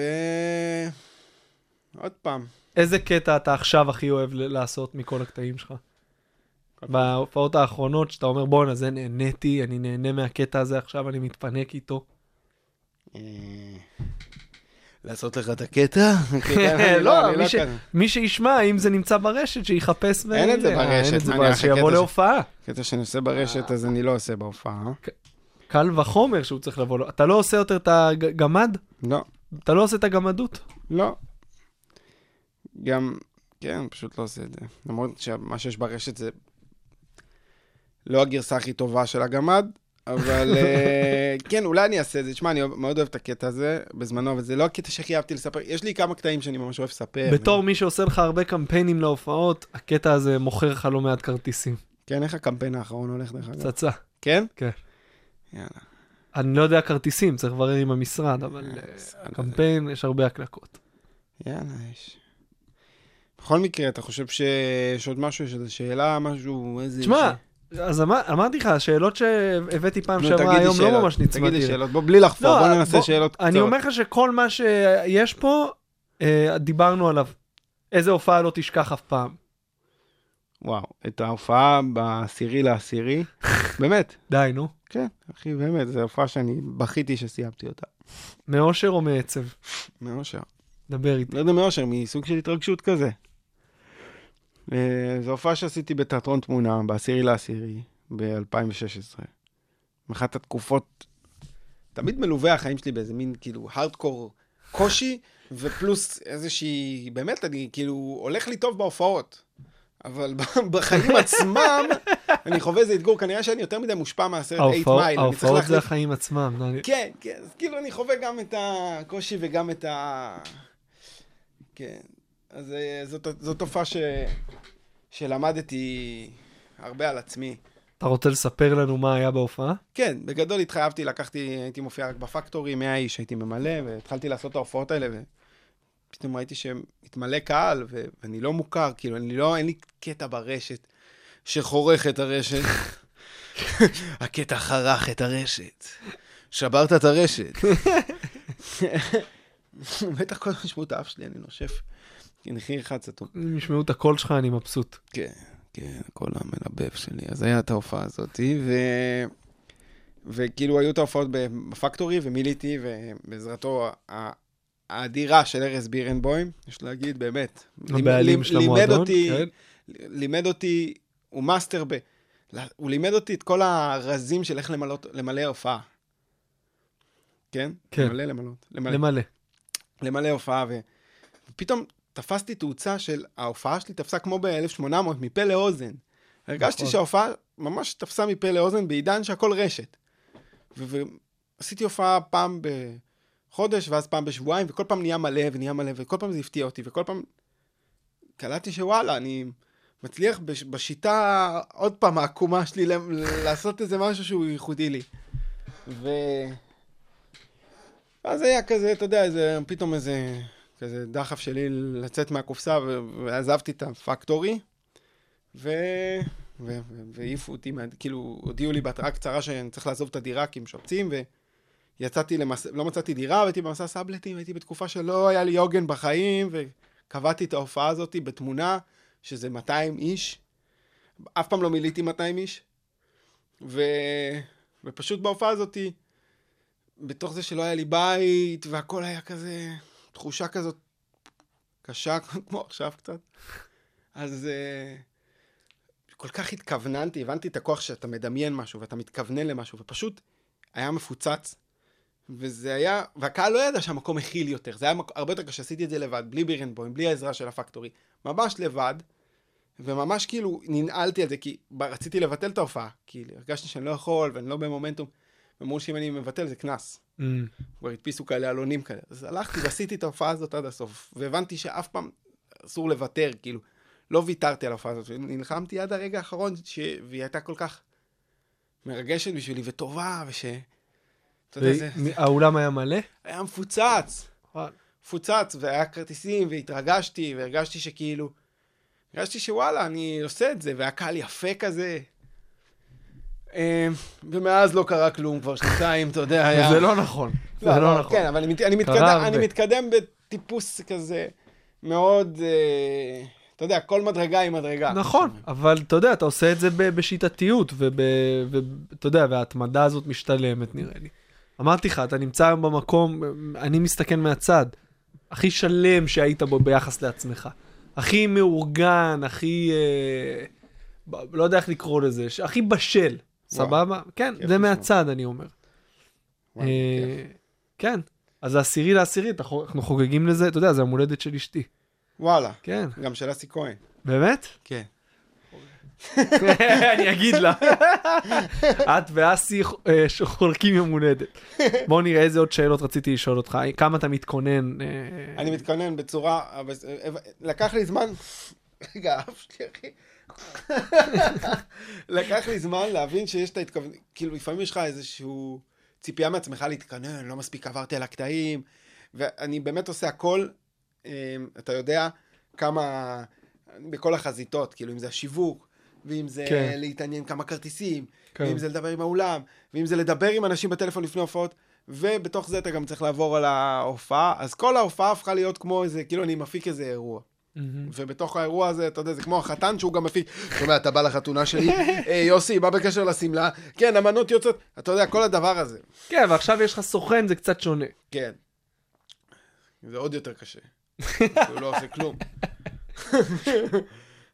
נדבר על לא, זה. נדבר על זה מחוץ? ל... מחוץ, כן. בסדר. אז כן, אז בכל מקרה, אה, אתה כבר לא יכול לשבת, אה? מה זה? כי אתה מתקשה לשבת. לא, לא, דווקא אני נהנה לדבר על עצמי. כן? העיקר נתינה וזה. לא, גם, סתם. תשמע, הכל ב... אתה יודע, בכל, בכל מקרה. מה זה לדבר? כאילו, קודם כל, אתה יודע, זה כמו פסיכולוג, אין לי את זה, אני לא הולך לפסיכולוג. בסדר, לדבר על הסטנדאפ. אתה זה. עושה הרבה עבודה עם עצמך שהיא, אתה יודע, שהיית עושה אצל פסיכולוג, היית אולי מגיע לאותן מסקנות. וואלה. פסיכולוג, מניסיון אני אומר לך, בדרך כלל פשוט גורם לך להגיד בקול את מה שאתה לא אומר לעצמך בשקט. אתה מבין? הוא שואל אותך את השאלות שאומרות לך, אה, אוקיי, אז נכון. כאילו אין לך ברירה, אתה חייב להודות בדברים שאתה לא מתעמת איתם לפעמים. אתה מבין מה אני אומר? כן, אז אתה עושה את זה לדעתי בלי פסיכולוג. כן. זה שיטה, תעשה זאת בעצמך. בלי, בלי עוד, תשאל אותי עוד שאלה. עוד. שאלה. אה, לא יודע, מי הקומיקאים שהשפיעו, מי הקומיקאים, למרות שאצלך אני לא חושב שבגלל זה לא ראית סטנדאפ, סטנדאפ ואמרת וואלה, זה מה שאני רוצה להיות. זה פשוט הגיע ממקום מאוד מאוד פנימי ו- וש- ו- וטבעי לך. הגעתי הפוך. כאילו, אני זוכר שראיתי את יום טוב, ועלו מלא סטנדאפיסטים. מלא. חלקם מופיעים עוד היום. כן, אבל עלו מלא. כאילו, אני לא, לא ידעתי שקיים תחום. כן. ידעתי שיש שלום מעסק ונאור ציון, מהמם. ראיתי מלא גרועים, וכאילו אמרתי, מה? אני יכול לעשות את זה? בואנה, איזה גרועים הם. ותודה להם שהם גרועים, הם נתנו לי מוטיבציה. לא, באמת זה היה נורא. ו... ונרשמת לקאמל. כן. לא, זה, זה סיפור אחר, כן, אבל בגדול, מי מי הקומיקאים שהשפיעו עליי? כן. אם בכלל. לא, השפיעו עליי, השפיעו, ברור. מי? תשמע, זה... מי? אני אספר לך. תשמע, בהתחלה מאוד אהבתי את שלום אסיאג. אין- זה מצחיק, אבל כן, וואלה, כן. כן, זה מה שהיה. מה? אהבתי את שלום אסיאג, אחי, וזה כן השפיע עליי. ובמיוחד על הרעיון של החשיבה של סטנדאפ, ו... ו... אפילו אדיר מילר. בהתחלה, אני מדבר ממש בהתחלה, הייתי ילד בן 19, כאילו אדיר מילר, שראיתי את התוכנית שלו, ואתה יודע, את ה-one man show הזה. יצפן. נכון, זה כזה, לא איכותי הרשימה שלי? לא, לא, אחי, מה זה, זה לא, אתה יודע, אנשים צריכים להבין, כשאנחנו גדלנו, לא היה כלום, לא היה יוטיוב, לא, אתה יודע, היית נחשף למה ש, שיש בטלוויזיה, הדיסק של שלום אסיאג האגדי. אז כן. ו- ובאמת טל פרידמן, כאילו, ב- כן. ברמה כזאת ש... שפ- זה פעם ראשונה שראיתי שהומור שעושה לי טוב. וזה עד היום אני זוכר את זה. כאילו, כל מה שאמרתי לך זה הומור שהוא לא עשה לי טוב ברמה גורפת, בבטן, בלב. טל פרידמן, הייתי רואה אותו, הייתי מלא אושר כזה. הוא היה עומד שם עם, ה, עם, ה, עם התחתונים, הוא היה כזה משוחרר, כזה, עם ה, כן. הוא עולה עם הגלימה הזאת שלו, והוא שר שירי רוק כבד כאלה, וכל הקהל היה מריע, והוא רץ שם לקהל, ואני הרגשתי, כן, זה מה שבא לי לעשות! כן! תשמע, הוא דוגמה מצוינת, הוא דוגמה כל כך טובה ל- לשחרור מוחלט, אתה רואה וזהו, ואני אותו? אומר לך, שאתה רואה חופש, אתה רואה ג'ים קרי, שאתה רואה את טל פרידמן, טל פרידמן הגדול, ואתה- ואלי יצפן הגדול. אגב, הוא אוהב את, ה- הוא שמע את התוכנית, הוא אוהב אותה, אמרתי לו לבוא, ועל זה הוא לא הגיב. כן? אז טל פרידמן, אם אתה שומע, אתה עדיין מוזמן. כן. אה, אם הוא לא שומע, יש לי דברים להגיד, אבל בסדר, לא משנה. לא, אבל כן, ובסטנדאפ עצמו, אה, אה, כן, היו כל מיני דמויות. בסטנדאפ זהו. נגמרו השאלות. יש פה, אתה יודע, טיפ לסטנדאפיסטים מתחילים, אבל כל ה- כל השעה ו- ועשר דקות האלה זה טיפים. אז אני אני אגיד את זה גם בצורה פרקטית, כאילו, יאללה. קצת רוחני. יאללה. א', לגור במרכז. באמת. התחלת הכי פרקטי שיש. א', לקנות בגדים. כן, לא, לגור במרכז. מסכים. אה, ב', להופיע מלא. ולכתוב מלא, להופיע מלא. אה, לא לראות מלא סטנדאפ, לחפש השראות שהן לא סטנדאפ. כי סטנדאפ זה איזשהו ביטוי של החיים, אני לא צריך לקבל השראה מסטנדאפ אחר. לקבל השראה מהחיים. כאילו, סטנדאפיסט שההשראה שלו היא סטנדאפ, אתה תראה את זה. זה נראה כמו חיקוי. כן. סטנדאפיסט שההשראה שלו זה שהוא עובד ב- באיזה עבודה שהוא לא אוהב, ולא יודע, יש לו איזה מערכת יחסים, והוא מדבר על זה, מתוך הסטנדאפ הפנימי שלו, תתחברו לסטנדאפ הפנימי ולא לסטנדאפ החיצוני. בסדר, ראיתם סטנדאפ, הבנתם, יש סטנדאפ. תראו סטנדאפ להנאה, לא להשראה. טיפ מעולה. תודה, דניאל. שמע, היה לי... היה לי כיף ממש, אחי, ותודה שבאת. אם מישהו שומע את זה, אני לא, לא יודע איך לחשוב, כאילו... מישהו עדיין... ישמע את זה? שניים, שלושה. אני, אתה וטל פרידמן. יאללה, לא, והחבר'ה מהמונליזה ומס הכנסה. יאללה. תודה. שהייתם איתנו, אה, הפודקאסט זמין גם ב iTunes, באפליקציית הפודקאסטים של גוגל. אה, זהו, אנחנו נמצאים כאן עכשיו, אנחנו נתחיל אה, כל שבוע, אז יש לנו גם עמוד פייסבוק מאחורי כל צחוק. חפשו אותנו שם, אה, אם יש לכם שאלות שאתם רוצים לשאול את המרואיינים, אני תמיד שואל לפני התוכנית. תודה שהייתם איתנו, דניאל, שוב אחי, תודה שבאת, אהבה. יאללה ביי.